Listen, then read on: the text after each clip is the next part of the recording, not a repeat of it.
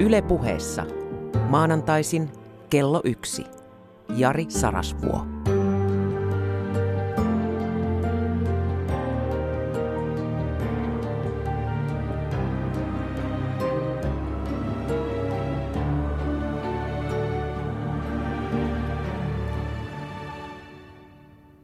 Ystävä, minä kuuntelin äsken uutisia.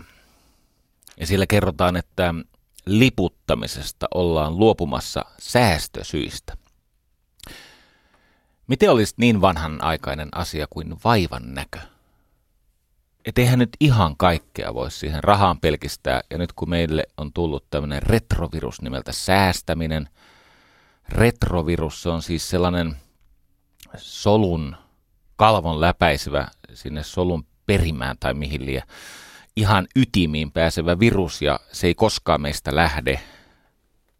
Niitä akuutteja sairausjaksoja tulee, sitten on pitkä, rauhanomainen tauko ja sitten taas iskee retrovirus. HIV on tällainen herpes, malaria ja suomalaisessa yhteiskunnassa säästäminen. Ymmärrän, siitä pitää säästää, mihin ei oikeasti ole varaa mutta kun se on viety ihan kaikkeen ja se on johtamassa päättömään rahanmenoon. Ha, ai että tulee hyvä lähetys. Haittaako sua, jos joskus vedän tämän niin kuin vedän valmennuksia, että siinä on vähän enemmän sitä vitriolia, tämmöistä rosoa, säröä, leikkaavaa pintaa, paljon enemmän virheitä kuin normaalisti, intensiteetti kovempi, semmoinen niin kuin epävakaan tunnesäätelyn kaltainen vuoristorata. Toistaiseksi olen onnistunut saamaan ystäviä puhumalla sellaisen tyyliin, niin kuin söisin aamiaiseksi liittiumia kaurapuuron sijaan. Olemalla korostetun rauhallinen, malteellinen, tietyllä tavalla äärilempeä. Mutta kun joskus tuntuisi siltä, että tekisi mieli vähän päästellä. Ja on tainnut tultua päästelläkin joskus. Joo.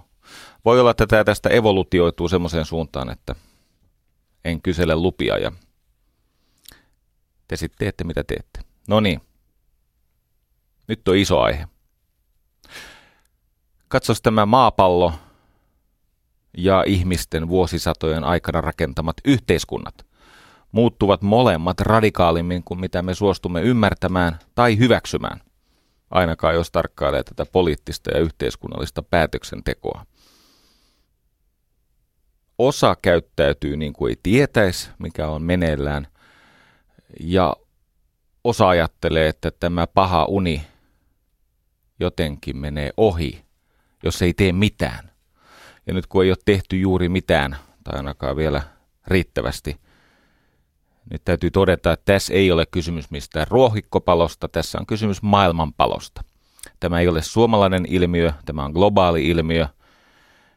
Ja se, päädymmekö me ihan oikeasti sotiin vai säästymmekö niiltä, en osaa sanoa, mutta yhteiskunnat eivät palaa ennalleen. Työelämä ei palaa ennalleen.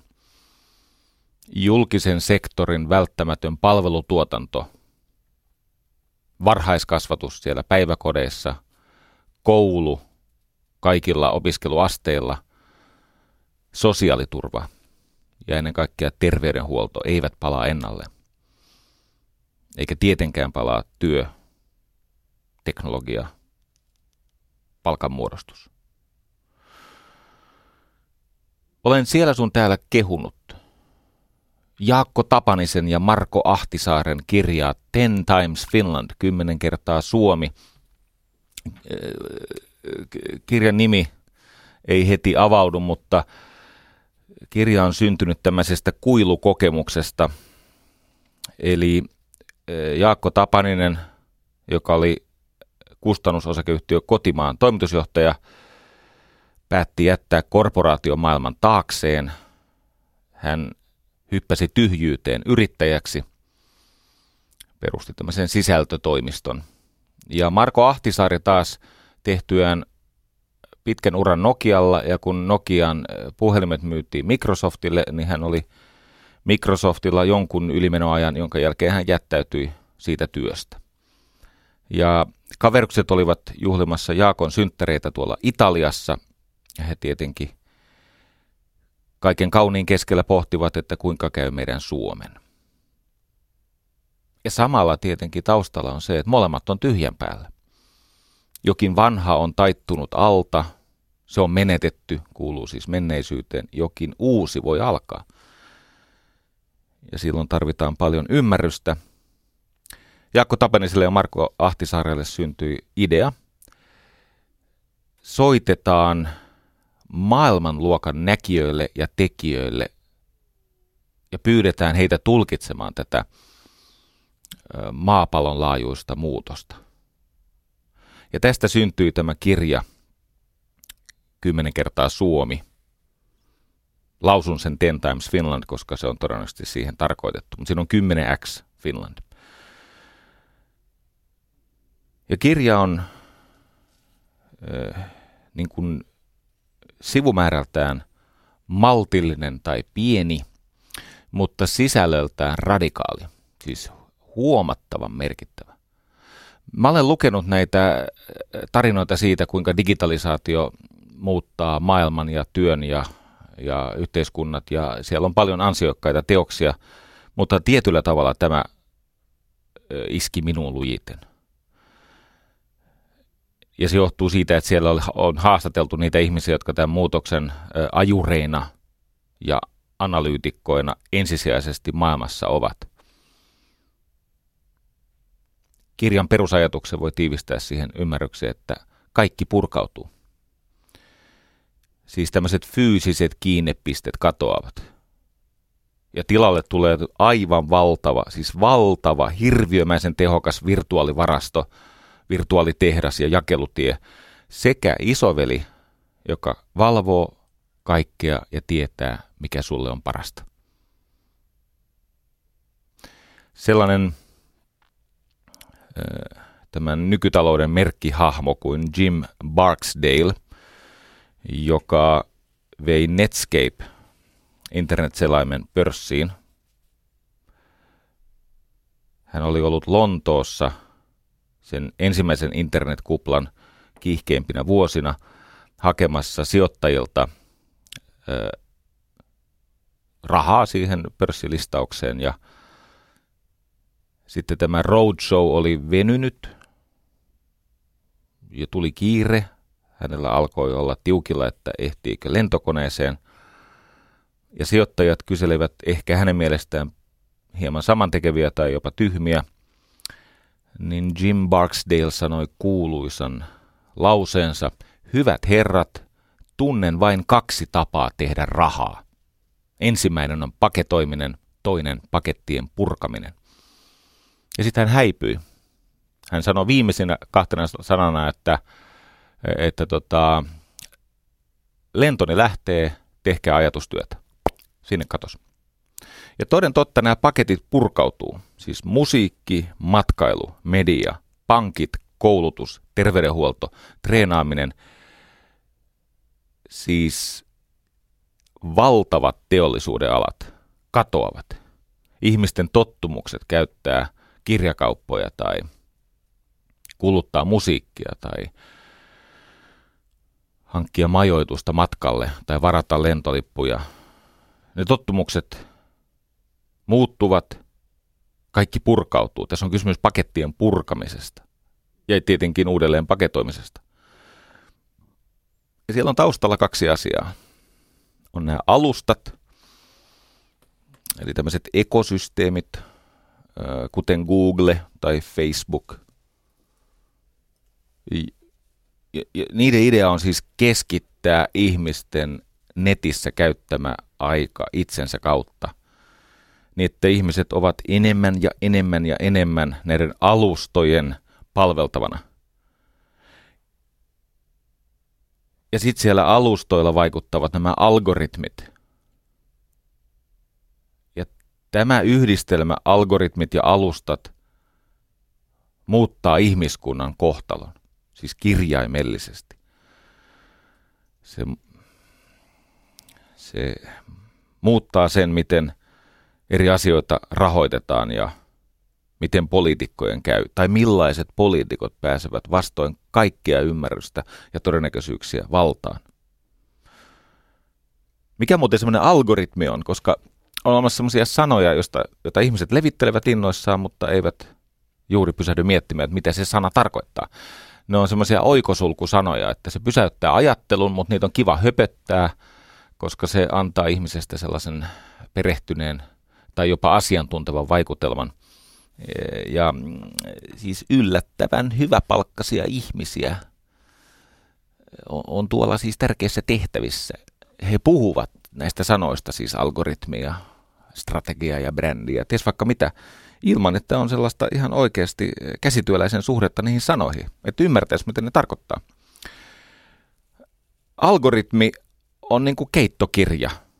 Se on ohjeistus siitä, miten jotain tehdään tai miten tietoa käsitellään, kootaan, käsitellään, jaellaan, tehdään.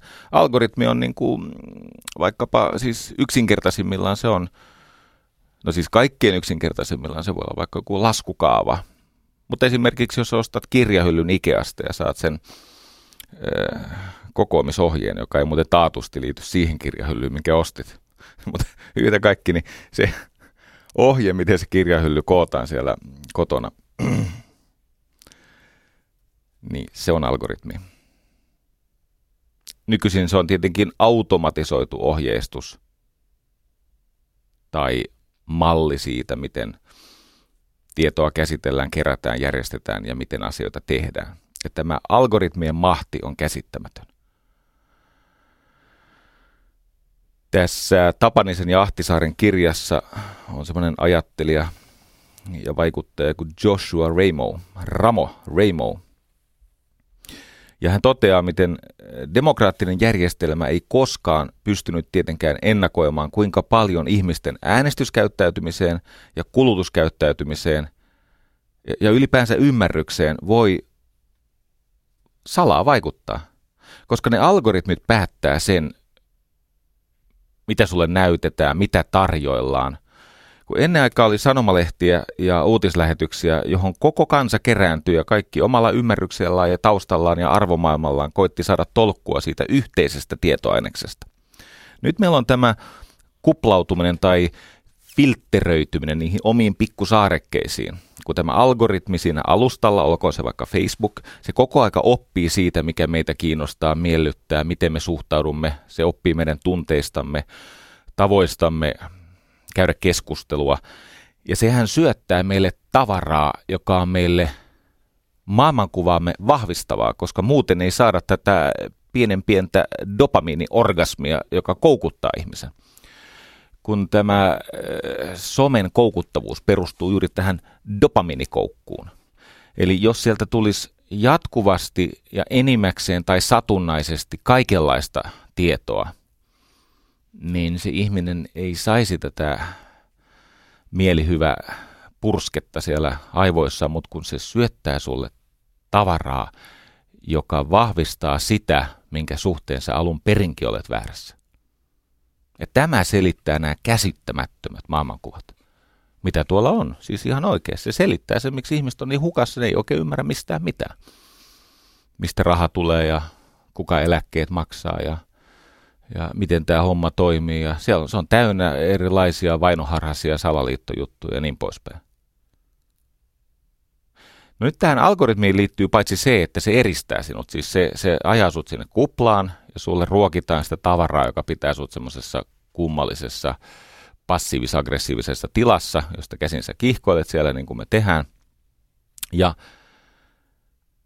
se liittyy toinen. Näillä algoritmeilla on mahti yli ajan ohjata meidän käyttäytymistä niin paljon, että syntyy tämmöinen niin kuin kapitalismin viimeinen askel tai mikä lie kosto, jossa päätöksenteko ja valta ja resurssit äärimmäisesti keskittyvät. Mä annan esimerkin. Kirjassa mainitaan tästä monessa muussakin paikassa esitellystä ultimaattum-ongelmasta, tästä uhkavaatimusongelmasta – ja se on paljon tutkittu, testattu ja koejärjestelyyn osoitettu ö, ihmisen psykologinen mekanismi. Se menee siis näin. Siinä koejärjestelyssä ihmiselle annetaan joku summa rahaa, esimerkiksi 100 euroa. Ja hänelle sanotaan, että saadaksesi tämän rahan itsellesi, niin sun täytyy jakaa se jonkun toisen ihmisen kanssa niin, että se toinen ihminen tietää, että sinä olet saanut satasen, sinä teet jakoehdotuksen, ja se toinen ihminen saa hyväksyä tai hylätä sen sun jakoehdotuksen. Ja nythän rationaalisesti voisi ajatella näin, että sä saat satasen, ja sä ajattelet, no, mä pidän 99 euroa, ja tämä toinen ihminen saa yhden euron, ja se hyväksyy sen, koska hänelle yksi euro on enemmän kuin nolla euroa. Nimittäin jos se, joka, jolle ehdotetaan tätä jakoa, joka saa hyväksyä tai hylätä, niin sehän voi kaattaa koko diilinkin. Eikö niin? Se voi sanoa, että hei, no way, jolloin kumpikaan ei saa mitään. Eli joko te jaatte sen rahan niin kuin sä ehdotat, jos toinen hyväksyy, tai sitten kumpikaan ei saa mitään, jos toinen hylkää. Pysyt varmaan mukana. No sitten on huoma- huomattu, että jos se ehdotus on törkeä, siis se on loukkaava, että mulla on satanen, sä saat tästä kaksi euroa, mä pidän 98, niin toinen katsoo sua ja siellä herää kaiken näköistä paheksuntaa ja kateutta ja ihan tämmöistä vanhakantaista vitutusta ja sanoo, että itse asiassa no deal, kumpikaan ei saa mitään. Ei lasketa muuten nollapelin menetykseksi. Se on ihan niin kuin, yleiskieleen pesiytynyt tämmöinen substantiivi, josta voidaan myöskin käyttää verbimuotoista, tota, ja usein käytetäänkin, eikä niinkään viittaa siihen alkuperäiseen kantasanansa, vaan, vaan tämmöisen tunnereaktio. No niin, jatketaan. Sitten näitä kokeita on tehty ja on havaittu, että mihin ihmiset suostuu, eli ne, joille tehdään se ehdotus, ne saa se, useimmiten se suostuminen alkaa se, että, että se, joka voi hyväksyä tai hylätä, joka vastaanottaa sen ehdotuksen, niin se saa 30 ja se, joka sen rahan on saanut, pitää sen 70. Tämä voidaan hyväksyä. Se on sille, joka saa sen 30, se on kuitenkin jo rahaa, se ei ole enää törkeästi epäreilu. Mutta siinä on kuitenkin jaettu jossakin järjellisessä mitassa 30-70 suhteessa. Joku nyt siellä miettii, miten tämä liittyy näihin algoritmeihin ja alustoihin. Kuunteles kohta. Kohta tulee. Ja mihin mä teitä kuljetan. Mä kuljetan teitä suureen oivallukseen.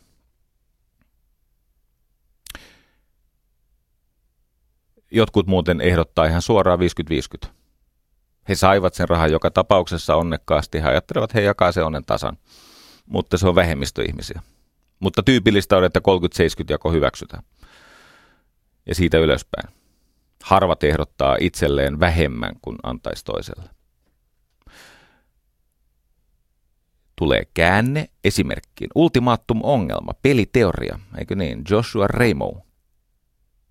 Jos nimittäin tämä ihminen käykin neuvottelua koneen kanssa, eikä toisen ihmisen, niin sen ihmisen päätöksentekomekanismi muuttuu rationaalisemmaksi ja on tavallista, että koneen kanssa siitä ehdotuksen vastaanottavan hyväksymis-hylkäämisrajasta, niin siitä putoo kolmasosa, eli se hyväksyykin jo 20 euroa. Ootko mukana? Ja 80 jää sille ehdottajalle, sille, joka alun perin sai sen.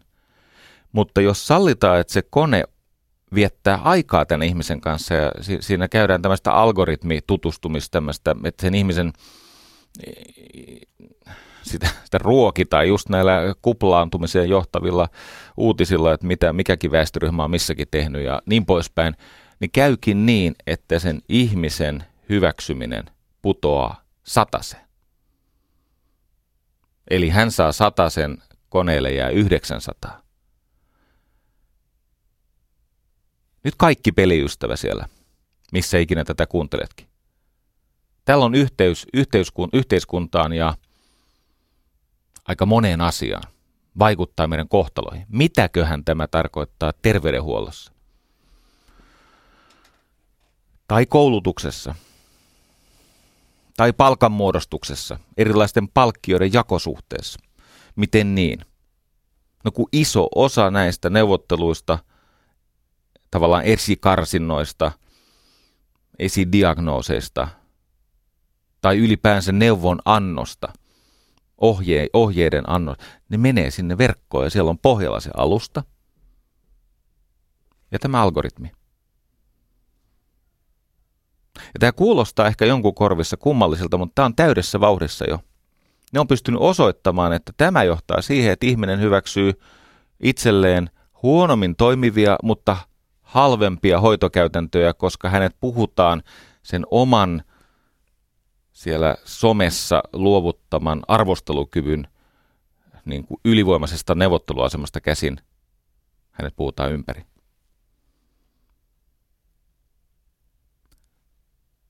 Tässä Tapanisen ja Ahtisaaren kirjassa oli useita ajattelijoita. Yksi heistä on Tyler Brûlé, joka siis on perustanut Monaco-lehden ja Wallpaperin. Hänellä on hyvin yksinkertainen ajatus. Hei, pidetään sittenkin nämä ketjut kunnossa.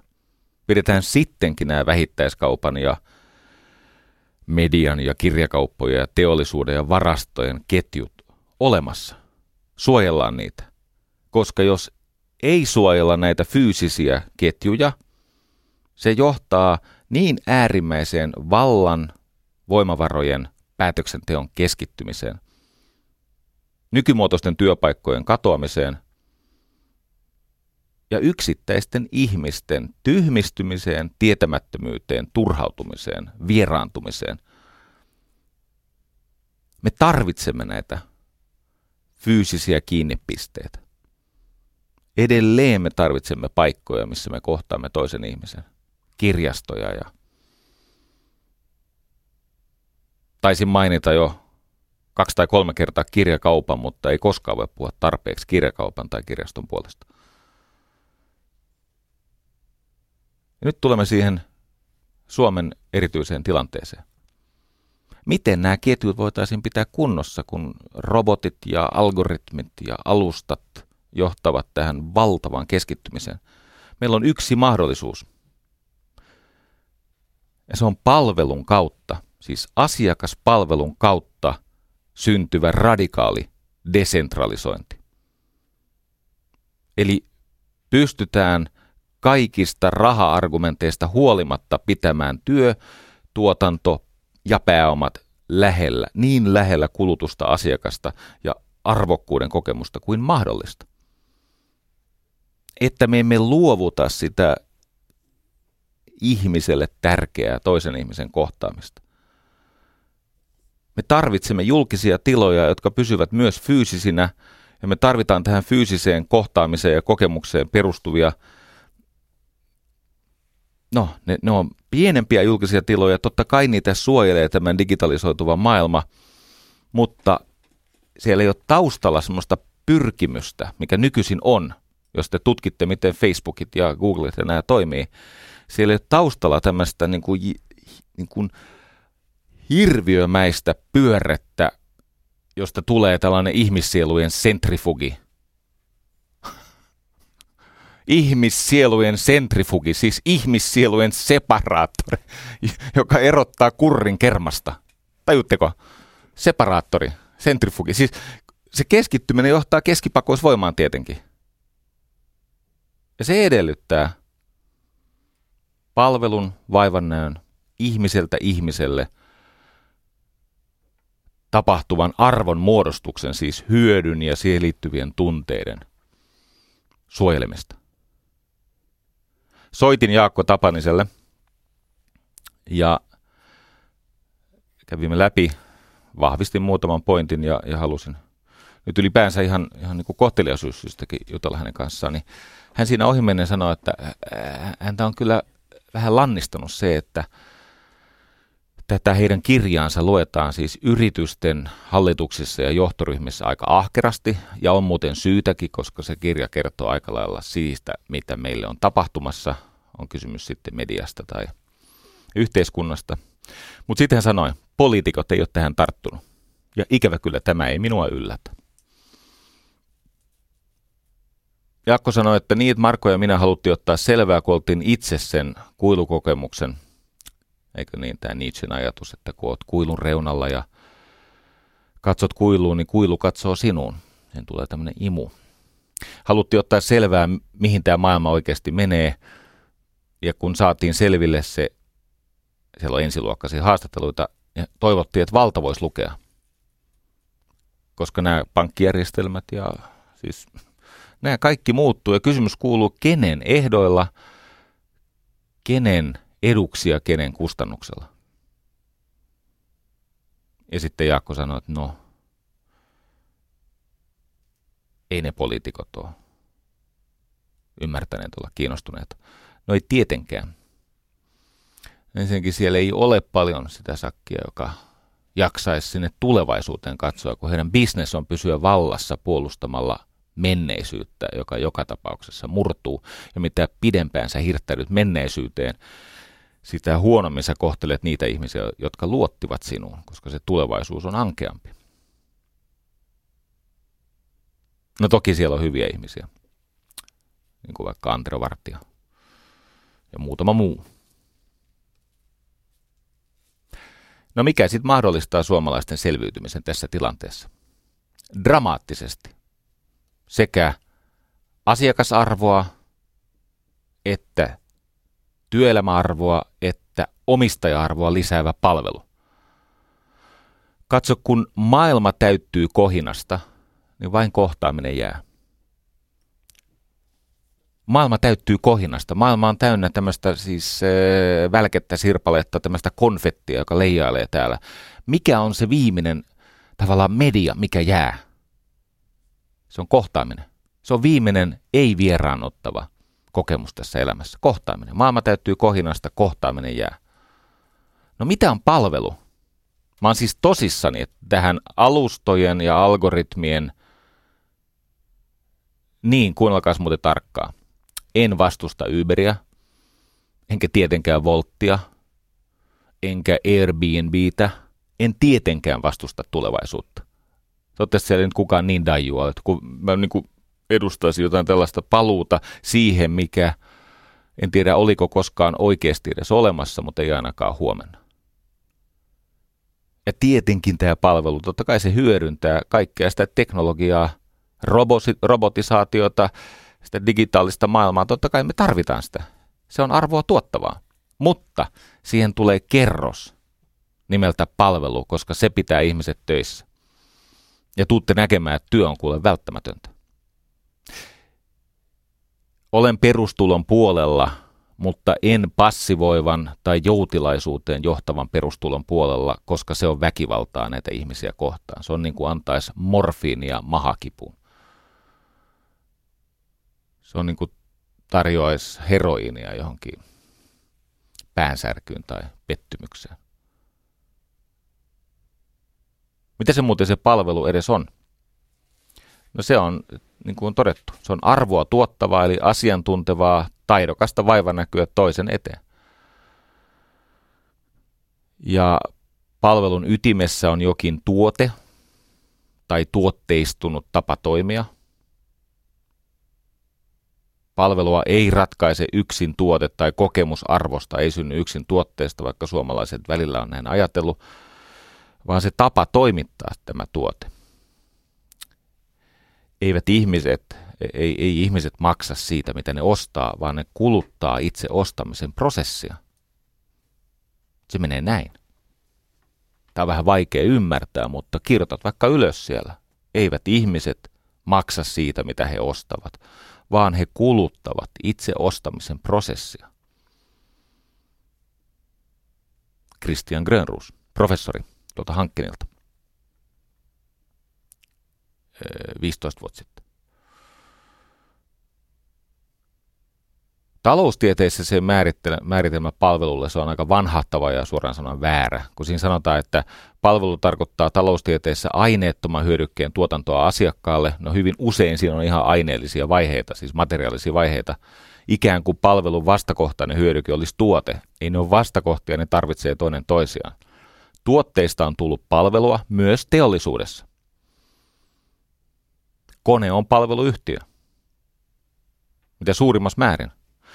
Mutta myös palvelut tuotteistuvat palvelujen ytimeen, vaikka se olisi kuinka immateriaalista, siis vaikka se olisi kuinka aineetonta, niin sinne tulee aineellisia palvelua vahvistavia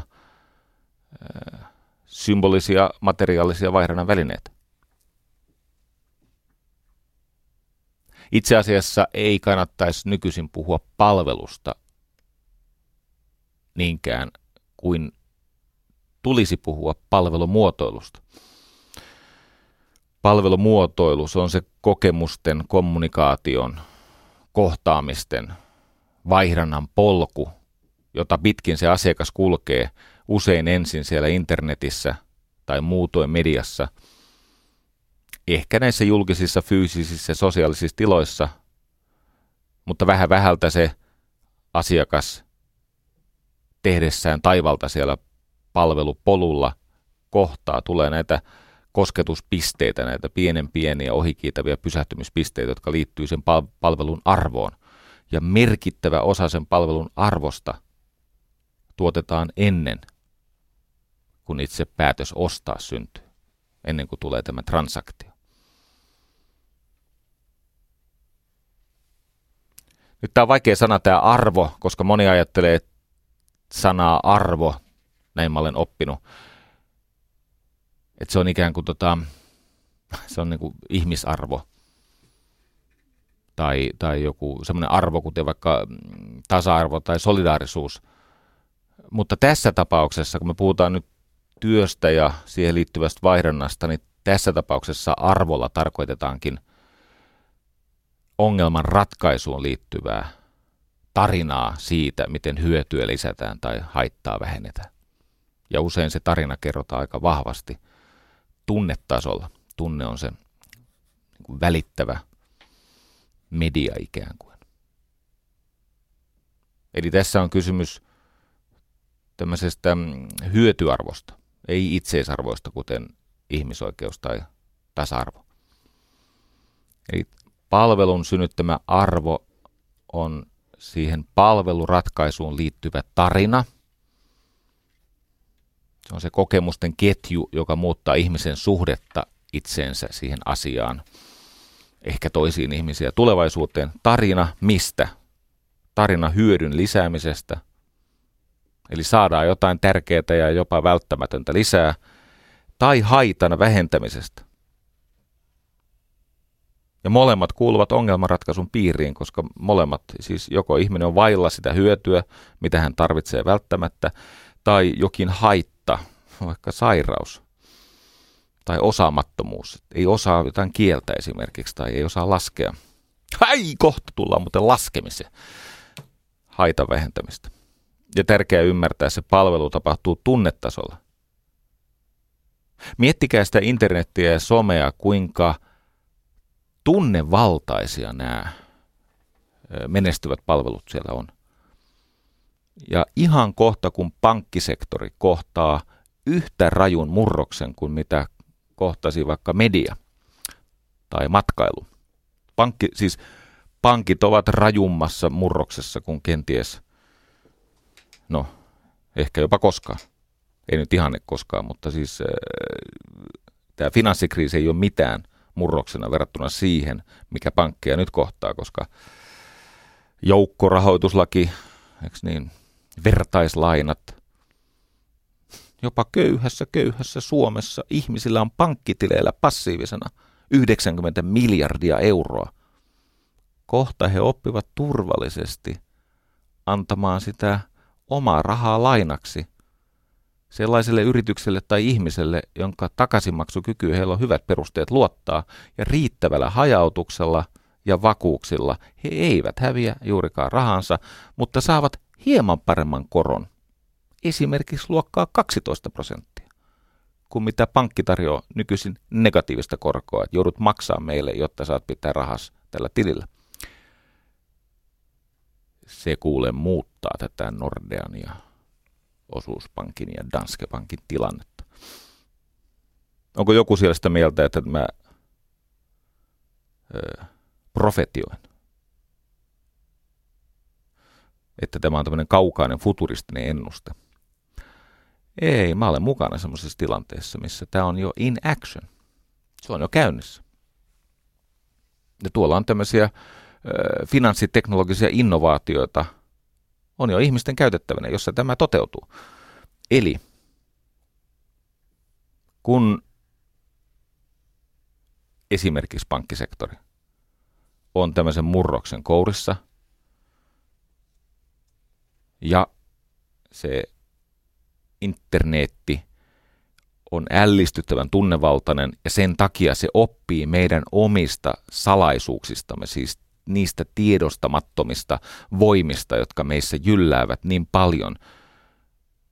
Nämä taitavat algoritmit, vaikka Tesco-nimisessä vähittäiskaupassa, tietävät, että nainen on raskaana ennen kuin nainen tekee itse sen raskaustestin. Tämä on tunnettu moneen kertaan osoitettu fakta.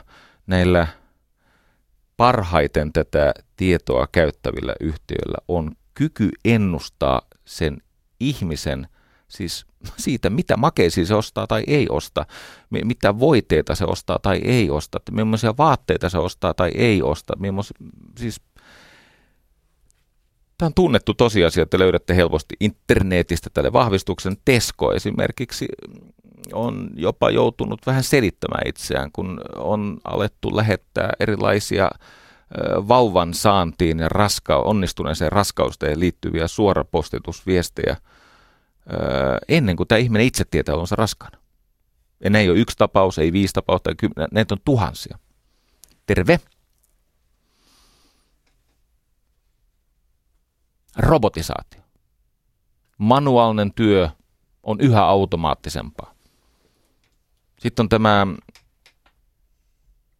nykyinen vaihe kapitalismista, jossa winner takes it all, siis voittaja vie tällä kertaa oikeasti kaiken, ja siellä on nämä alustat ja algoritmit, ja tämä valtava keskittyminen, ja tämän takia ostetaan näitä, siis näistä Instagrameista, Snapchateista, sun muista Whatsappista maksetaan siis aivan kipeitä summia, koska ne alustat pyrkii tietenkin monopoliin tai harvainvaltaan.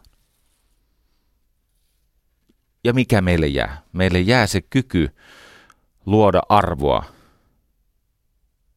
asiakkaalle, työntekijälle ja omistajalle palveluna keinolla. Nyt me tullaan tämmöiseen ongelmaan, että kun yritykset ja yhteiskunnan valtaa pitävät eivät näemmä osaa laskea.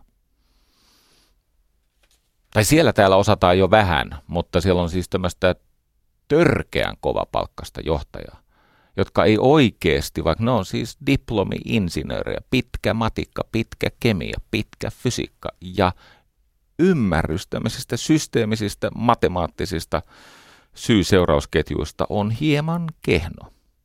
Kerron muutaman esimerkin. Mä olen toistakymmentä vuotta tehnyt läheistä yhteistyötä maailmanluokan konsultin kanssa. Siis aivan maailmanluokan konsultin kanssa. Hän oli mulla töissä toistakymmentä vuotta ja hän on jatkanut siellä niin kuin kansainvälisesti erittäin menestyvää uransa. Ja tietenkin kun meillä on yhteisiä asiakkaita ja tuttuja ja me tunnemme paljon yrityksiä, niin me tässä hiljattain vaihdoimme vähän sotatarinoita ja hän kertoi tarinan, jonka jokaisen lauseen mä olisin pystynyt ennustamaan etukäteen. Aseohimolla mä olisin voinut lyödä vetoa, että miten se tarina etenee, ja se menee näin. Globaalin konepajayhtiön kansainvälisestä myynnistä vastaava myyntijohtaja kertoi hyytävän tarinan omasta ymmärryksestä ja sen mitasta. Tämä myyntijohtaja pöyhkeenä uhosi, että hän noudattaa myynnin johtamisessa tätä kuuluisaa KISS-metodia, keep it simple, stupid. No, se on hyvä juttu, mutta nyt tulee se hyytävä osa. Hän sanoi, että hän ohjaa myyjien aktiviteetteja ainoastaan hit rate-mittarilla.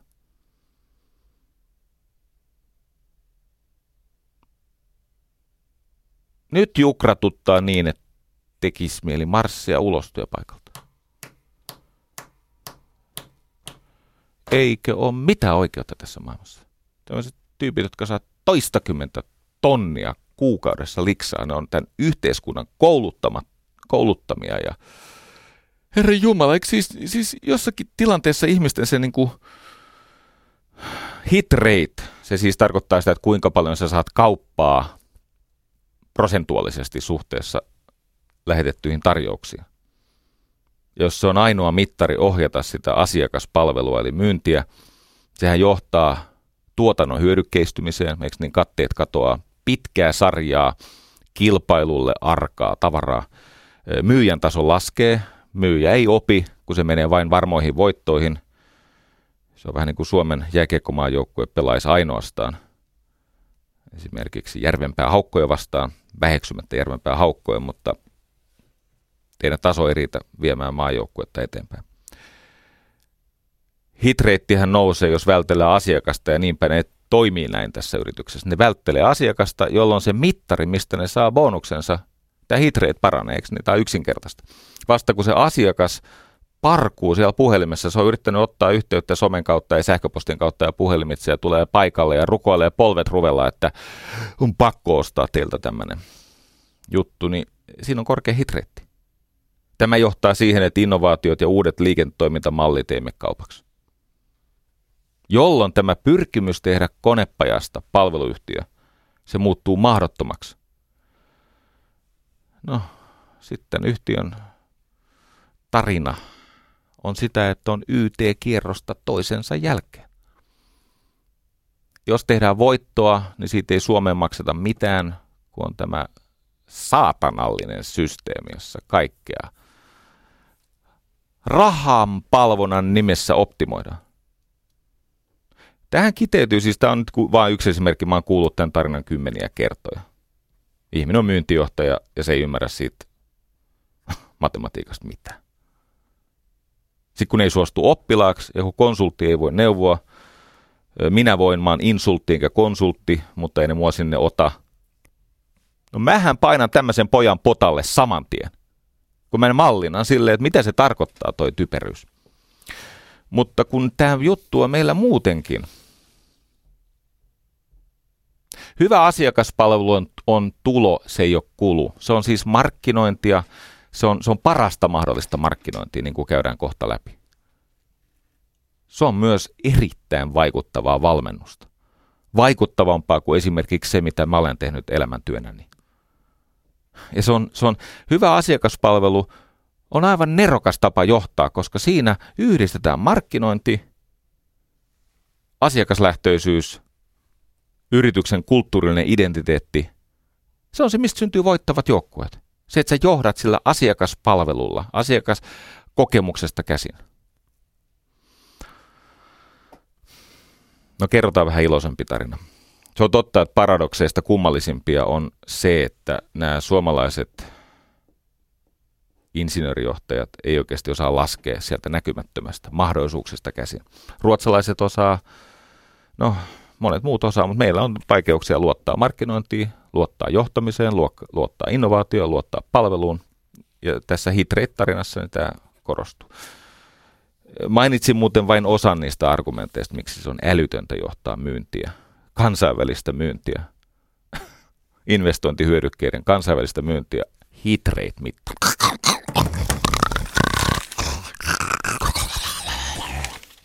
Anteeksi. Noin. Lii, lupasin iloisemman tarinan. Joo.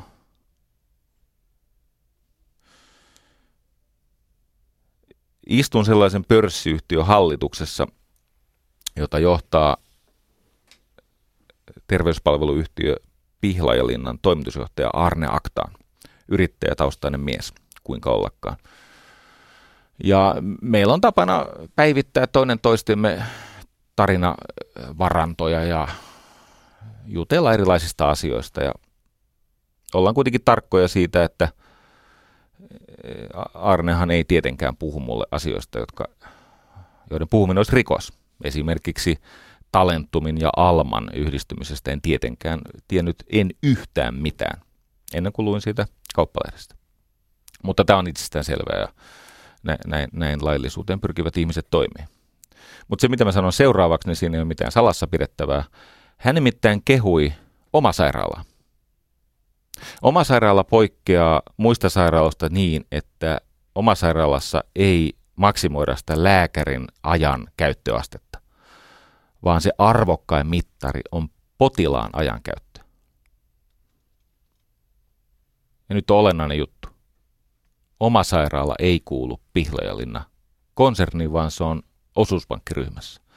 Arne siis kehuu kilpailijansa. Ja nimeltä mainiten, no hän on arvostava ihminen ylipäänsä, hänen tyylinsä on arvostava. Ja, ja tota, paras tapa ajaa kilpailijan etumatkaa kiinni on kunnioittaa kilpailijaa. Silloin voi oppia. Koska ne, jotka ei ihaile, ne ei voi samaistua eikä mallioppia. On ihmiset, jotka ei ihaile, vaan käyttäytyy huonosti, siis kateellisesti tai pahantahtoisesti, niin hän amputoi itseltään sen mahdollisuuden oppia. No Arne ei ole tämmöinen. Arne Aktaan kertoo siitä, miten tätä omasairaalaa ohjataan siitä potilaan ajankäytön mittarista käsin. Ja sitten hän kertoo pihlailinasta asioista, asioita, jotka ei nyt tässä teille kuulu. Mutta eivät ne salaisuuksia olleet. Kun on kymmenen vuotta ollut pörssiyhtiön hallituksessa, niin sitä oppii olemaan puhumatta asioita, joiden ääneen lausuminen on rikos. No yhtä kaikki, mua kiinnostaa tämä niin paljon, että tässä on siis niin kuin järkeä. Niin mähän soitin sinne omasairaalan ylilääkärille Markus Torkille.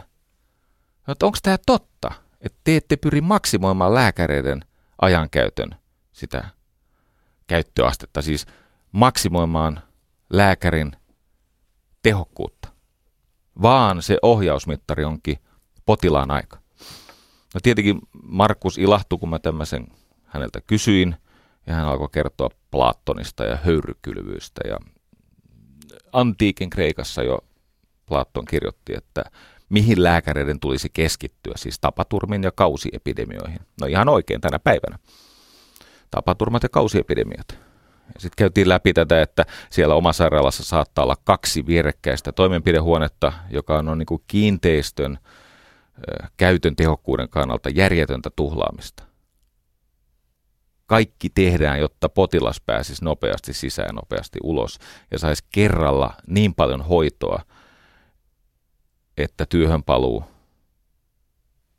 aikaistuisi ja sairausloma lyhenisi. No sai tähän vahvistuksen, kun Facebookissa oli entisen työkaverini Mika Hultin tarina, miten hän meni omasairaalaan tämmöisen kyynärpäätrauman takia ja hän menee sisään vastaanottoon, yleislääkäri, erikoislääkäri, eli ortopedi, kuvat, toimenpide, eli hoitosuunnitelma ja ulos 65 minuuttia. Fatam. Se on virtaustehokkuutta. Se on sitä, että yliresurssoidaan näitä prosessien kuolonkohtia. Ei panna ihmistä odottamaan. Nyt Markus Torkki kertoi mulle, että niin taustalla on se, että Hanneksen päivänä 2011 häntä lähestyi Jouko Pölönen sieltä OPstä ja Harri Aho, joka on tämä omasairaalan toimitusjohtaja, ja he kysyivät silloin Dextrassa, eli nykyisen Pihlajalinnan Dextrassa työskentelevältä Markus Torkilta, että hei, me haluamme perustaa sairaalan, joka maksimoi hoitotulosta, hoidon vaikuttavuutta, siis potilaan hyvinvoinnin lisää, ei yrityksen voittoa, eikä mitään tämmöisiä vanha-aikaisia tehokkuuskotkotuksia. Nämä tarinat on vähän pitkiä, mutta näistä tulee jykevä pointti.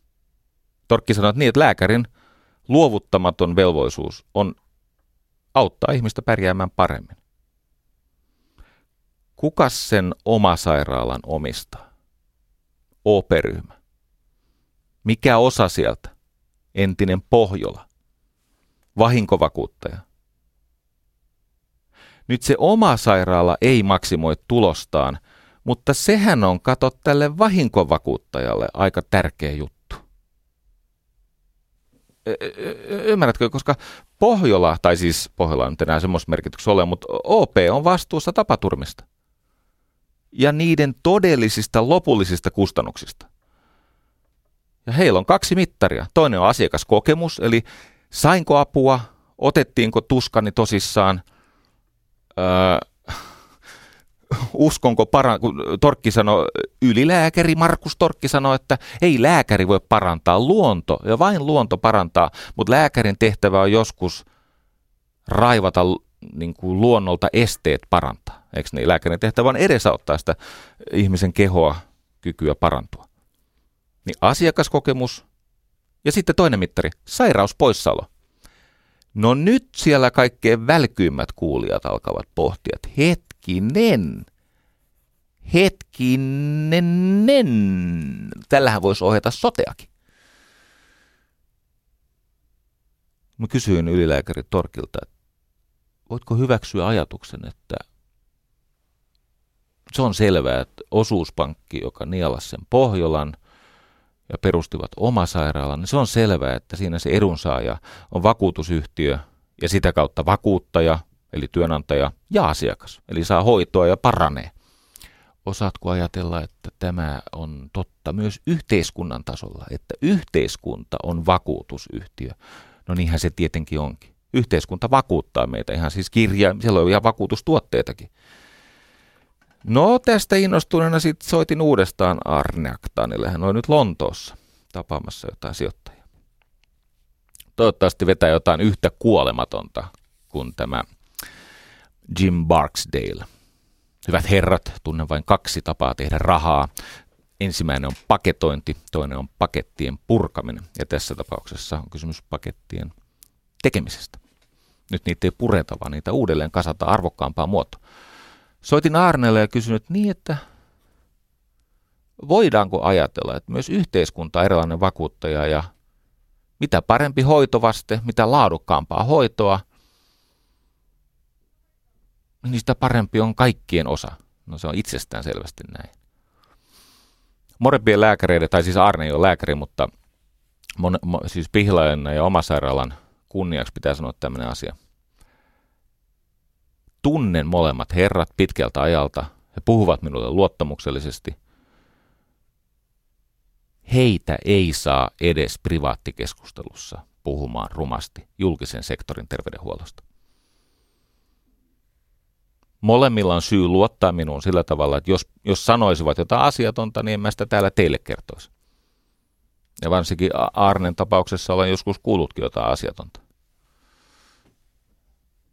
Mutta julkisen sektorin terveydenhuollosta heillä on vain tämmöisiä kunnioittavia lauseita. Siis, siis sairaanhoitopiirien toiminnasta, niin he tietenkin ymmärtää siitä asiasta enemmän kuin minä tai lähes kukaan kuulija, mutta tyyli on hyvä. Se ei ole repivä eikä väheksyvä, eikä yksityistä sektoria aiheettomasti ylistävä. Siellä on myös ongelmia.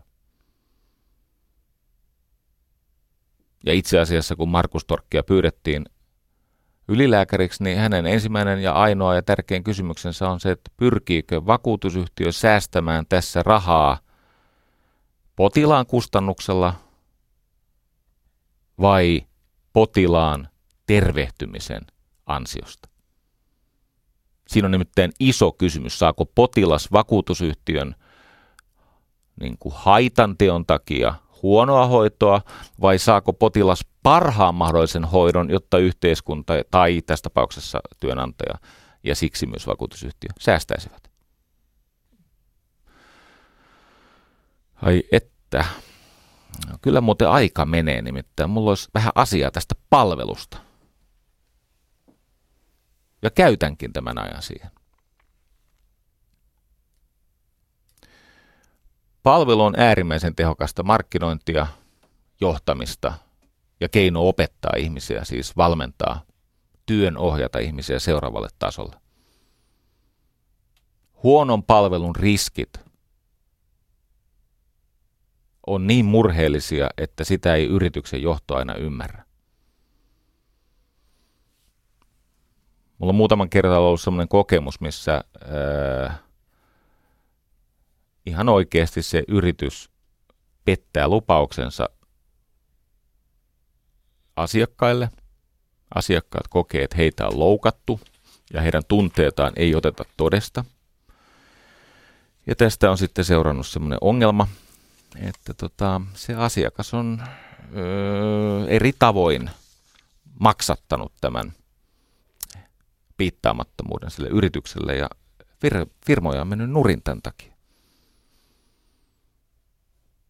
Mutta sitten on semmoisia tarinoita, jossa joku hyvä yritys tai yrittäjä tai ne hyvät ihmiset ovat niin valppaita, että ne näkee, että nyt on tullut huonoa asiakaspalvelua ja se jälkihoito on niin laadukasta, se on niin toisen ihmisen tunteet vakavasti ottavaa ja se hyvitys synnyttää halun tehdä yhteistyötä, niin paljastuukin, että tämä reklamaatiotilanne, tämä pettymyksen hoito osoittautuukin sen asiakassuhteen tulevaisuuden kannalta aivan ratkaisevaksi episodiksi.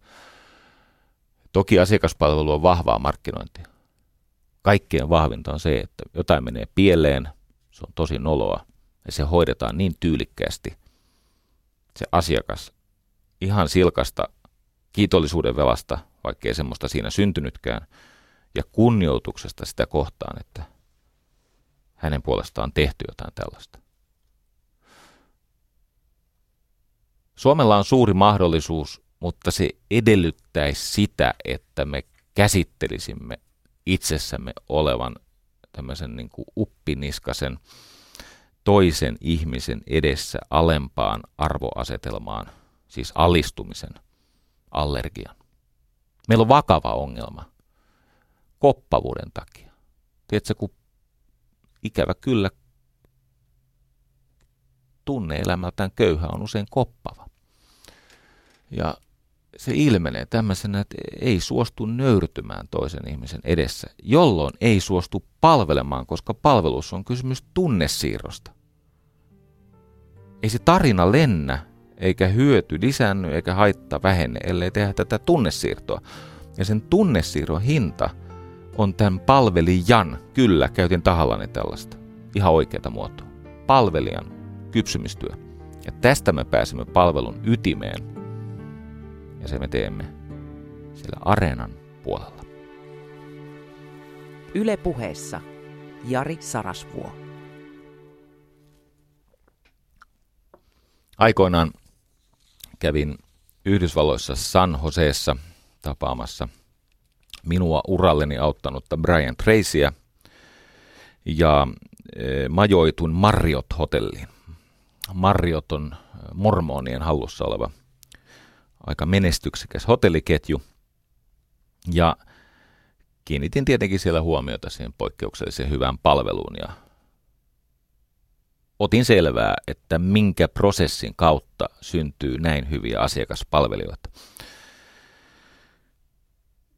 Ja se on aika yksinkertainen juttu. Marriotin tehtävä on palkata onnellisia ihmisiä, jotka kovassakin paineessa tekevät asiakkaistaan onnellisia. Ja he ohjaavat tämmöisen kolmiosaisen dialogin kautta, kolmiosainen vuoropuhelu. Eli kun ihminen tulee töihin, tietenkin pyritään palkkaamaan semmoinen ihminen, joka on olemuksellisesti siis auki, iloinen, niin kuin toisia ihmisiä kohti nojaava, hetkessä läsnä oleva ja mielellään tunneelämältään semmoinen aika vakaa turvallinen ihminen, ei siis reaktiivinen, ei, ei puolustuskannalla oleva defenssipussi, vaan tämmöinen hyvinvoiva ihminen. Okei, se ihminen tulee töihin ja se on vähän aikaa ollut siellä töissä siellä Marjotissa ja sitten tulee tämä ensimmäinen työnohjauskeskustelu, jossa työntekijältä kysytään, että oletko sinä onnellinen? Are you happy? Ja ihminen voi valehdella tunteistaan, mutta usein ne ilmeet ja fiksun työnantajan esimiehen hankkima muu tieto paljastaa sen valheen. Eli työntekijältä kysytään, oletko onnellinen? Sitten kysytään työntekijän, työntekijän kavereilta, is she happy? Onko hän, is he happy? Onko hän onnellinen?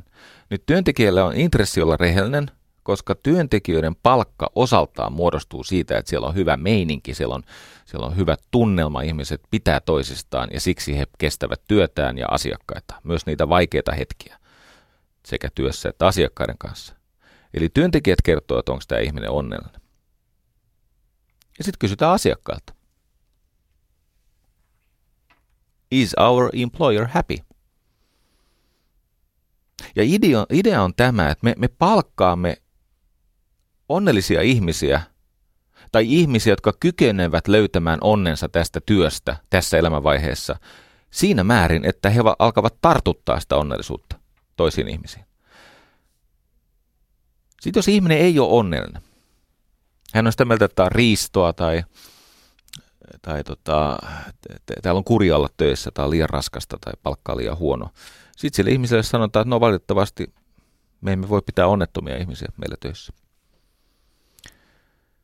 Ja sitten suositellaan kilpailijan hotellia, että he palkkaavat ihmisiä kaikenlaisella temperamentilla, myös onnettomia. Ihan vakavasti, jos tämä ihminen ei ole onnellinen, jos työkaverit ja asiakkaat eivät pidä häntä onnellisena, niin ei tämä ihminen pysty antaa hyvää palvelua. Hän ei pysty asettautumaan sen palvel- siis asiakkaan eli palveltavan alapuolelle voidakseen tehdä palvelijan työtä. Voidakseen nostaa sen asiakkaan tunnelmaa sekä ammattitaidollaan että niille Marjotin tuotteilla.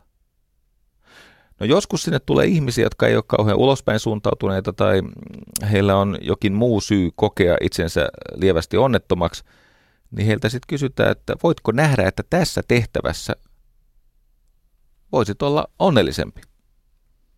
Jos vastaus on kyllä, niin jatketaan. Jos vastaus on, että syntyy epäilys siitä, että tuleeko siitä ihmisestä koskaan kauhean tyytyväistä siinä työssä, niin no,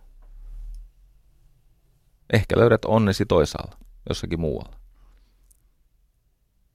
Tämä on nerokasta. Ja ihan oikein. Tässä ei mitään ongelmaa. Jos mä menen hotelliin, niin asiakkaana mulla on oikeus odottaa, että minua palvelee ihminen, joka ei pura sitä elämän epäreiluutta minuun tai työkavereihinsa. Tai ole omalla tunneelämän taseen mätänemisen kustannuksella siellä töissä. Tämä on ihan oikein. Näin pitäisi Suomessakin tehdä. Ja mä oon tehnyt näin. Ja se on johtanut aivan fantastisiin tuloksiin niin inhimillisesti kuin asiakkaan saaman arvon ja ihmisten työmarkkina-arvon ja lopulta myös omistaja-arvon kautta. Aikanaan kävin äh, New Yorkissa ja jouduin erään kommelluksen takia yöpymään yhden yön Ritz-Carltonissa ja sen maksoi Holiday Inn sen yöpymisen. Siihen liittyy semmoinen, että se tota, Holiday Innin hotellijohtaja, tämä oli 42nd Streetillä semmoiseen aikaan, kun siellä oli lähinnä niin kuin bordelleja ja muita, niin se oli hankkinut kaksi prostituoitua työpäivänsä viihdykkeeksi, mutta ne olikin tämmöisiä, nyt käytän tahalla niin tämmöistä termiä, kun elämme vuodessa 92, An, niin 82, 1982. Oli siis kaksi tämmöistä äh, mieleistään pro, prostituoitua ottanut, mutta ne olikin tämmöisiä transsuja ja ne kelas sen hotellijohtajan ja Tämä nyt ei liity tarinaan millään tavalla, mutta joka tapauksessa oli niin, että kun mä menin sinne hotelliin, niin vastaan tulee alas tuo hotellijohtaja ja, ja tota, ihan sekavassa tilassa, kun se oli ryöstetty. Ja no siitä sitten seurasi, että pääsin sinne ritz niin mä en katsonut, että mun tarvitsee olla siellä. Olisi pitänyt kyllä jäädä. No niin, ritz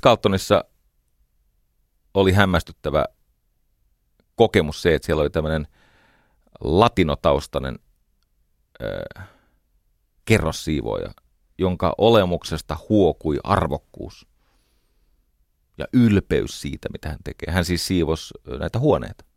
Kyllä te tiedätte, mitä kerrossiivoja tekee. Ja kun hän näki minun lähestyvän käytävällä, vaikka mä olin semmoinen hampuusi nuori 17-vuotias, mulla oli semmoista räkäjarrut tässä nenä alla ja Whitesnakein semmoinen paita, missä nainen, isoperäinen nainen rakastelee vielä isomman käärmeen kanssa. Mutta, ja sitten mulla oli sellainen kulunut nahkarotsi, mä leikin kovaa. Niin hän väisti minua niin kuin mä olisin valtionpäämies. Mä kaikesta huomasin, että tämä nainen arvostaa tehtävänsä ja siksi hän arvostaa itseään ja myös minua. Halusin sitten keskustella tämän naisen kanssa. Hän oli kolmen lapsen yksinhuoltaja äiti ja hän sanoi, että hän joutuu tekemään paljon työtä, jotta pitää pystyy maksamaan vuokraa ja pitää lapset ruuassa ja vaatteissa. Sitten mä kysyin, mikä sinua erityisesti tukee tässä sun tyyli, koska se tyyli oli, se oli suorastaan ylevöittävä, kohottava. Hän antoi mulle käyntikorttinsa. Hänellä oli painettu käyntikortit. Ja käyntikortin siellä toisella puolella, nimen toisella puolella luki tällainen teksti. We are ladies and gentlemen serving other ladies and gentlemen. Me olemme herrasväkeä ja me palvelemme muuta herrasväkeä. Ja keskustelin tästä Ritz Carltonin sloganista tämän latino YH-äidin kanssa. Ja hän sanoi, että no, hän silloin tälle lukee sitä lappua ja hän muistuttaa itseään, minne hän on matkalla. Kovan työnteon lisäksi niin hän kävi semmoista iltakoulua. Ajatus oli se, että tämä ei ole hänen viimeinen ammattinsa. joka on kiinnostunut ylivoimaisesta asiakaspalvelusta, ei voi välttyä tarinoilta, josta puhutaan Nordströmistä. Maailma on täynnä näitä vahvistettuja legendoja, mitä kaikkea ihmeellistä palvelukokemusta on tapahtunut siellä Nordströmillä. Et joku rouva huomaa päivän myöhässä, että hänen vihkisormuksesta on pudonnut iso timantti – ja sitten siinä itkun ja pettymyksen ja kauhun seassa hän lopulta onnistuu haarukoimaan ja sulkemaan mahdottoman pois, niin hän päätyy siihen, että se timantti on ehkä villapaito, jota hän oli siis ollut edeltävänä päivänä Nordströmillä kokeilemassa vaatteita, ostamassa vaatteita ja vaihtanut vaatteita. Hän arvaa, että se on saattanut pudota sinne Nordströmin tavaratalon pukukoppiin hän menee takaisin sinne Nordströmille ja hän sanoo, että mä olin täällä eilen ja, ja sitten siinä sattuu olla se myyjä, joka muistaa hänet ja sitten he etsivät, kaikki etsii, siis kaikki kynnelle, asiakkaatkin etsii kontallaan tätä vihkisormuksen timanttia. Tarina päättyy siihen, että paikalle kutsutaan siis talonmies, joka, tai mikäli joku tämmöinen kiinteistöhuoltaja. Se kaivaa jostakin esiin sen siivoojan, joka oli vuorossa, ja ne repii imurin pölypussit auki ja sieltä löytyy timantti. Nyt sä saat ostaa aika paljon televisiomainontaa ja vedellä siellä latteuksia. Että se vaikutus on tämä. Kun nämä on oikeasti tapahtuneita asioita. Tai Zappos, joka myy netissä kenkiä, jossa on muuten yhdistetty tämä asiakaspalvelu ja sitten tämä alusta ja algoritmi – niin siellä oli nainen, jonka jalat oli viottunut jonkun hoitovirheen, siis joku kirurginen toimenpide ja siellä oli tapahtunut kauheata tämän naisen jaloille. Ja ne jalat oli turvonnut niin paljon, että se nainen oli joutunut ostamaan siis uudet kengät. Se nainen osti sitten kuusi paria kenkiä.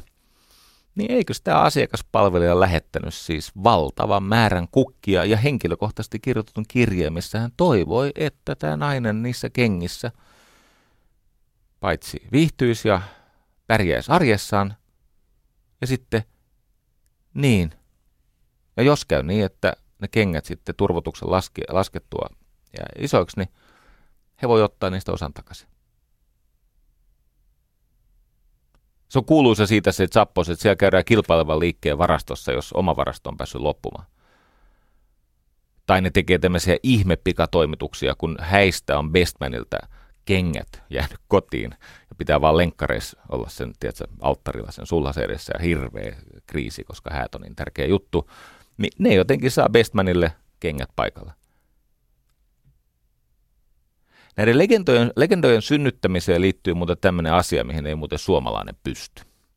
Suomalainen pystyy kaikkiin näihin palvelujuttuihin, mutta me emme pysty johtamaan niin, että tämä olisi ennustettavaa – yleistä korkean frekvenssin toimintaa. Eli minä en epäile suomalaisen työntekijän kykyä tällaiseen. Ja olen itse ollut tämmöisen vastaavan, siis yliaistillisen, siis kuolemattoman palvelukokemuksen kohteena. Useita kertoja. Ja tiedän ihan tavallisia ihmisiä, jotka ei ole julkisuuden henkilöitä, joita on palveltu samalla tavalla. Kyllä hyvää palvelua on, mutta palvelua johdetaan huonosti. Ja mä kerron esimerkin. Kato, kun monissa näissä yrityksissä, Nordströmillä, Ritz-Carltonilla, monissa muissa, jokaiselle työntekijälle, vaikka ne on hyvin pienipalkkaisia ihmisille, niille annetaan budjetti. Aikoinaan Nordströmillä se oli 3000 dollaria per työntekijä. Sun pitää vuoden aikana tehdä tämmöisiä palveluihmeitä, jossa sä hyvität tai ostat tai teet jotain. Sulla on 3000 dollarin budjetti. Ja sitten sun pitää tehdä siinä rahalla jotain sellaista, mistä syntyy legenda. Ja niin ne tekeekin. Nyt jos sä mietit, että sulla on 3000, mä oon nimittäin käynyt paikan päällä tsekkaamassa tämän asian, haastattelemassa niitä. Ja sitten sulla on se pienipalkkainen työntekijä, hän ei saa bonuksia, ellei hän käytä tätä kolmea tonnia siis siihen asiakasilahtumisen customer delight. Se ei ole customer satisfaction, vaan se on customer delight. Niin jos et sä tee näitä palvelulegendoja, niin sä et saa bonuksia. Sitten tämä ihminen miet, se kyttää tilaisuuksia venyä, te- tehdä, tehdä siis niin kuin tarinoita synnyttävää hyötyä, joka tietenkin on näkynyt näiden yritysten tuloksissa. Ritz Carltonilla tämä summa on kaksi tonnia. Sitten siellä on vielä aika ikävä catch. Niitä ei saa käyttää suurempana kuin 20 dollarin erissä. Ja se tarkoittaa sitä, että sun pitää olla aika hereillä.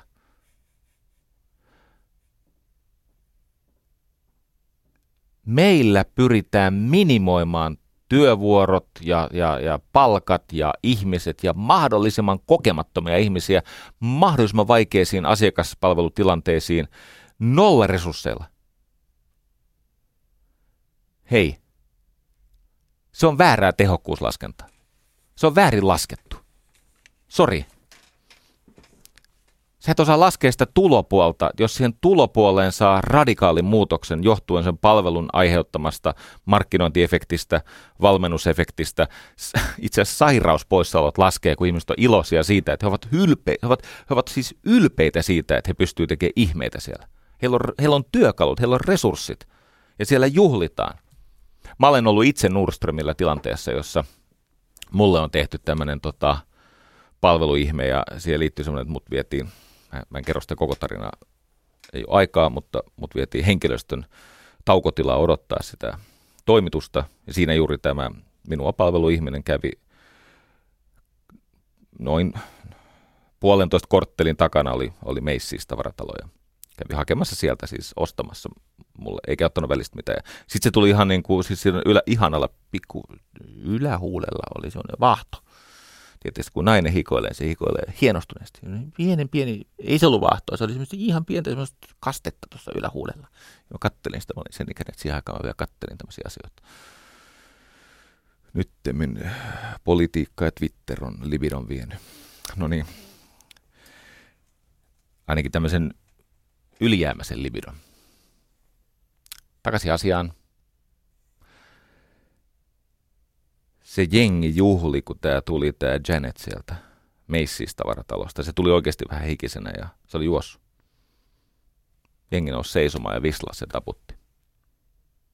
Ja no, kaikki tunsi olevansa osa jotain.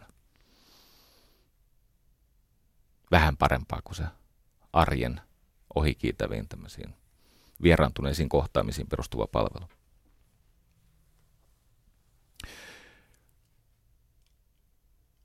Yleisin virhe asiakaspalvelussa, kuten Jyri Paavilainen mulle kirjoitti, on se, että asiakaspalvelijalla ei ole valtuuksia palvella asiakasta.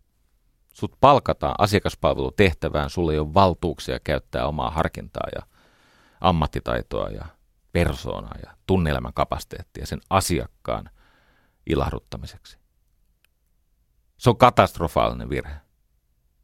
Valtaa ja resursseja, eli voimavaroja, valtaa ja voimavaroja tulee siirtää sinne, missä se yrityksen kohtalo päätetään, eli niihin asiakaskohtaamisiin. Suuri Seth Godin, jonka kaikki kirjat ja tekstit pitäisi lukea, ja luojan kiitos, ne on lyhytsanaisia, niin se on myös mahdollista. Seth Godin, hän pohtii paljon palvelua. Ja hän kysyy aina, että miksi tämä ei ole sinulle yhtä tärkeää kuin se on minulle. Et jos asiakas on stressaantunut tai pettynyt tai mitä tahansa, niin miksi se ei ole sen yrityksen edustajalle yhtä tärkeä se tunne, kun se on tälle pettyneelle asiakkaalle? Why isn't this as important as it is to me? Joku sanoo, että kun mä oon täällä vaan töissä. No tässä se virhe onkin. Tämä vie sun itsekunnioituksen ja hyvinvoinnin. Kun sun pitäisi ajatella, että sen toisen ihmisen tunne on mulle ihan yhtä tärkeä kuin mun tunne, koska se on ainoa keino selviytyä tästä elämästä niin, että päällimmäiseksi jää kokemus ilosta ja itsensä toteuttamisesta.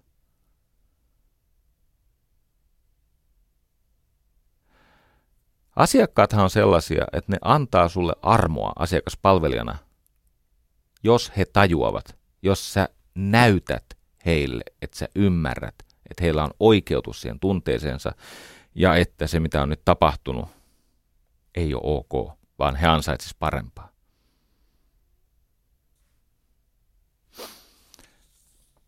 Tota,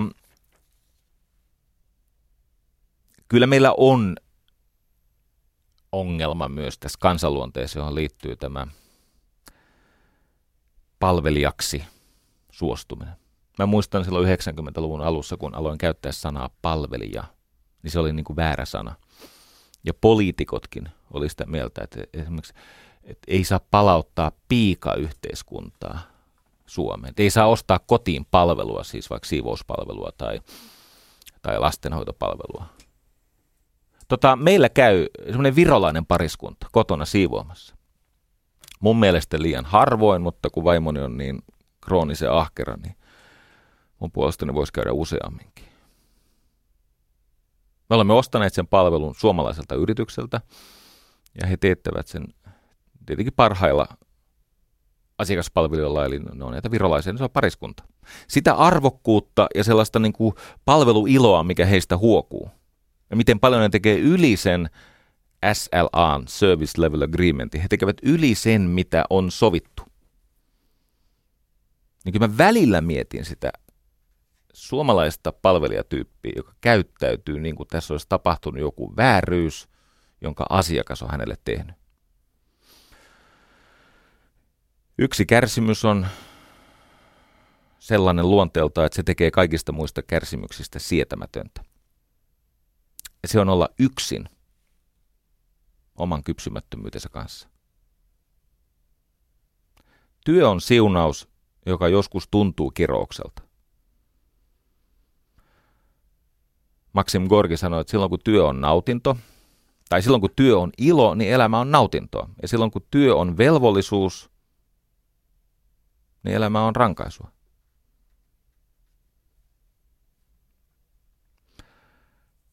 Tuolla on sellainen tilanne, että työnantajat eivät ymmärrä antaa parastaan, niinpä työntekijät eivät niin ikään aina edes voi antaa parastaan, kun se työnantaja estää sen. Mulla oli semmoinen kokemus tässä alkuvuodesta, että tuolla on tämmöinen, en viitsi mainita sen yrityksen nimeä, koska en halua kellekään pahaa. Ja sitten se yrittäjä on niin kovassa stressissä, niin en halua hänelle pahaa. Mutta olemme ostaneet sieltä paljon. Me, meillä on siis kotona, tai siis mun toimistolla käy asiakkaita useita kymmeniä viikossa. Ja joskus ostan heille, jos vuorokauden tai kellonaika on semmoinen, että on perusteltua ostaa joko lounas tai varhainen illallinen, ettei nelissä ei joudu tekemään töitä yhdessä, niin ostan sieltä tämmöisiä hyvin maukkaita voileipiä. Ja paljon semmoisia isoja, isoja tarjottimia. Ne maksaa paljon. Se on niinku, se A-hinta on korkea, mutta ne on hyviä ne tuotteet. Ja ne on melko terveellisiä. Sitten me olemme käyneet siellä myös perheen kanssa ja niin poispäin. Sitten sain semmoisen lapun, jossa tuli oikein postissa tämmöinen mainoslehti, jossa sanottiin, että hei, että jos ostat kolme, maksat kahdesta. Sattuu olemaan niin, että perheen sen päivän ruokahuolto ei ollut vielä ratkaistu ja sit innoissani ajattelin, että minäkin, minäkin osallistuin, heilut niistä lappuja, että minäkin osallistuin, että samalla kun haen Veeran muskarista ja, ja, ja tota, Menlaa mun kanssa, niin mä käyn hakemassa meille siis tämmöiset 30-senttiset leivät. Eiks niin? Osta kolme, maksa kaksi. Sitten mä menen sinne ja mun viereen tulee kylkeen vähän mua jäljessä sellainen nainen, jolla, rouva, siis asiakas, jolla silläkin on sama lappu ja se on innoissaan ja sitten ruvetaan leipiä tekee. Sitten kassalla tämä, mä ojennan sen tietenkin tärkeänä, että nyt mulla on tämmöinen voucheri, tämmöinen lappu, kampanjalappu. Ei me nyt teidän markkinointirahat hukkaan. Sitten sanoit niin, että tämä päivän, en viitti mainita brändinimeä, päivän X ei kuulu tähän kampanjaan. Mistä minä voin semmoisen tietää? En mä, voi, en mä ota selvää teidän ehdoista. Mä oon vaan niin pölvästi asiakas, joka käyn täällä usein ja ostan sekä firmalleni että perheelleni aika paljon täältä tuotteita. Ja nyt tuli tämmöinen lappu, että osta kolme, maksa kaksi. Joo, mutta kun päivän X ei kuulu tähän. Mä olin tietenkin erehtynyt ottaa siellä kaksi kertaa sen päivän X. No mä oon oppinut sen, että pitää olla aika nöyrästi tämmöisessä tilanteessa. Ja kun on olemassa äh, väitetysti joitakin naisia, joilla on erikseen maha jälkiruoalle, tietysti tämmöisen ilmiö, että on, on niin sanottu jälkiruokamaha, niin mulla on erikseen julkisissa tiloissa niin, kuin, niin sanottu paskamaha, mä nielen paskaa. Ihan sen takia, että mä oon oppinut, että jos mä asiakkaana pyydän oikeuksia, niin siinä hassusta. Mä nyt hörppäsin sinne, eikö niin kuin se on se normaali ruoansulatus, sitten on se septitankki, semmoinen pienen pieni biologinen säiliö, se paskamaha, hörppäsin tänne, mutta sitten rouva sanoi, että sin, sinua kohdellaan väärin. Se mun asiakas, tämä mun kaveri, sinua kohdellaan väärin. Sitten mä sanoin, että no nyt on niin, että, että tota, mä, en, mä en pysty tämmöisessä julkisessa paikassa niin kuin, näitä omia oikeuksiani puolustamaan, mutta puolusta sinä itseäsi. Mä maksoin sitten sen 18 ja tein siitä sitten lähtöä ja sitten siinä kävi niin, että ne, ne rupesi sille, tota, mä menin sen rouvan luokse sanomaan, että hei, et pidä, pidä kiinni oikeuksista. Me asiakkaat, pidä kiinni oikeuksista. Ja yhtäkkiä sieltä pelmahti semmoinen, molemmat asiakaspalvelut olivat melko nuoria, mutta tämmöinen erityisen nuori, ja usein se näkyy esimerkiksi taitamattomana meikkaamisena. Ja se tuli siihen, se, se veti mulle niinku kurat. Että hän tietää, miten tämä toimii. Mä sanoin, että hän sinä ole edes mua palvelu. Että mä olin tämän sun työkaverin kanssa. Ja sitten se veti uudestaan kurat. Ymmärsi, että hän on ehkä semmoisessa kodissa kasvanut, missä voi tuntemattomille aikuisille vetää ihan mitä tahansa. Mä sanoin, että hei nyt on kyllä siltä että minusta tästä tapahtui virhe ja mun täytyy mennä, mulla on lapsi siellä muskarissa. Niin tämä käänsi selkänsä, tämä huono meikkaaja. Jolloin tämä rouva mun vieressä, tämä asiakas, joka ilmeisesti on joku, joku sorti yrittäjä, se pimahti. Se sanoi, että sinä et, nyt mä otan sanoja pois tästä välistä, sinä et, koska se siis liittyy nuoreen naiseen, se sana, mitä sä et saa käyttää. Sinä et käännä koskaan selkää asiakkaalle. Opit tämä. Et sinä et käännä selkää asiakkaalle. No mä siitä hipsin ulos, koska olin jo myöhässä ja Veera Parkasella yksi odottaa muskarissa, että isä voisi tulla hakemaan. Ja... Illalla opin, että kaikki varovaisuuteni tällä kertaa oli turhaa, koska sain nimimerkiltä, Twitter-nimimerkiltä. Hyvää sitten se miukumauku. voi Jari. Seuraavan kerran, kun kyykytät, nyt taas nämä erilaiset niin kuin sukupuoleen liittyvät tunnisteet pois. Seuraavan kerran, kun kyykytät tän ja tän ikäisiä, niin muista, että ravintolassa voi olla joku, joka voisi olla potentiaalinen asiakkaasi. Mutta ei enää ole. Ota tämä opiksesi. Tota, otan. Oot oikeassa. Ja sä voisit kasvaa miehenä sen verran, kun sulla oli kuitenkin ihan leveät hartiat ja hyvännäköinen rouvakin. Ja tyttöskin kaipaa ihan oikeasti miestä. Sen verran voisit miehenä kasvaa, että omalla nimellä. Eikö niin? Ei mitään nimimerkkejä. Ei mitään tämmöisiä Twitter-aliaksi. Ihan vaan pokkana. Sulla on nimi ja sulla oli mulle ehkä aiheellistakin palautetta. Mun ei olisi pitänyt sen asiakaskollegan sen rouvan kanssa kujeilla siinä yhtään mitään. Mun olisi pitänyt ymmärtää katse kenkiin luotuna, kävellä nopeasti pois, eikä olisi tyttökään joutunut odottaa niin pitkään.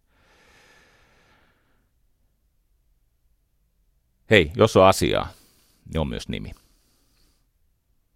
Asshole.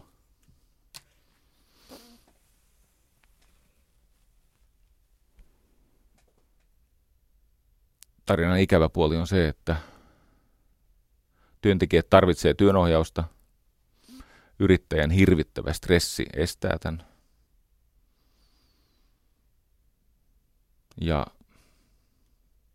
pahimmillaan tämä johtaa siihen, että se valtava raataminen ja riskin alla eläminen se yrittäjän kohdalla johtaa siihen, että se toiminta päättyy. Ja tämä ei ole hyvä.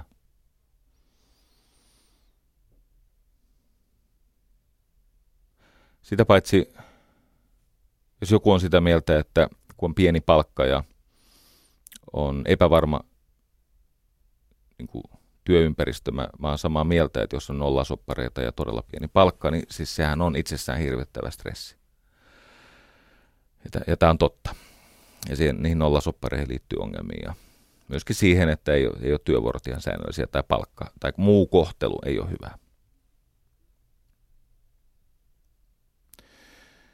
Mutta silti pitäisi rakastaa sitä tilaisuutta tehdä työtä, myös huonoilla ehdoilla. Koska se todennäköisemmin johtaa ehtojen paran, parantumiseen kuin se, että tekee sitä työtä huonosti sen takia, että on huonot ehdot, tai ei suostu tekemään työtä lainkaan. Myös huonon esimiehen tai huonojen ehtojen riistämänä kannattaa tehdä oma työ arvokkaasti se johtaa todennäköisesti aika paljon parempaan kuin se, että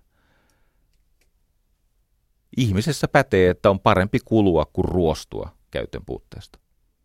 On vaan näin. Ei tietenkään pidä suostua minkälaisen tahansa kohtelun ja riiston ja laittomuuksien kohteeksi, mutta sen on niin, että kun rakastaa tilaisuutta tehdä työtä, niin rakastaa myös sitä työkaveria, niitä tuotteita, asiakkaita – ja lopulta itseään. Bernard Russell sanoi, että ilman itsekunnioitusta ei ole todellista onnea. Ja sillä, joka häpeää työtään, tuskin on itsekunnioitusta. Se on näin. Tai häpeää nimeään. Nimimerkki. Monet tärkeät asiat opitaan epäreilulta tuntuvissa tilanteissa. Esimerkiksi mä en ole enää mennyt, mennyt ollenkaan ottamaan sitä riskiä, että, että jonkun tunnelma pilantuisi. Mutta vakavastikin tärkeimmät tunnetarpeet tyydytetään usein epäsuorasti, se oppi tulee jälkikäteen ja se ei aina tule reilta tuntevassa paketissa. Usein se tuntuu kiroukselta, vaikka se on tosiasiassa siunaus. Se on vähän niin kuin perheelämässä, että vasta kun tekee päätöksen rakastaa vaimoaan, vaikka voimat on vähissä, niin oppii hyväksymään omat tunteet ja tuntemaan omat tunteet paremmin. Olisi muuten jonkin verran tästä lisää tarinoita ja asiaa, mutta olen vienyt jo aikaan 91 minuuttia. Tämä on ihanaa. Kiitos kanssakulkemisesta. Ensi viikko. Yle puheessa. Maanantaisin kello yksi. Jari Sarasvuo.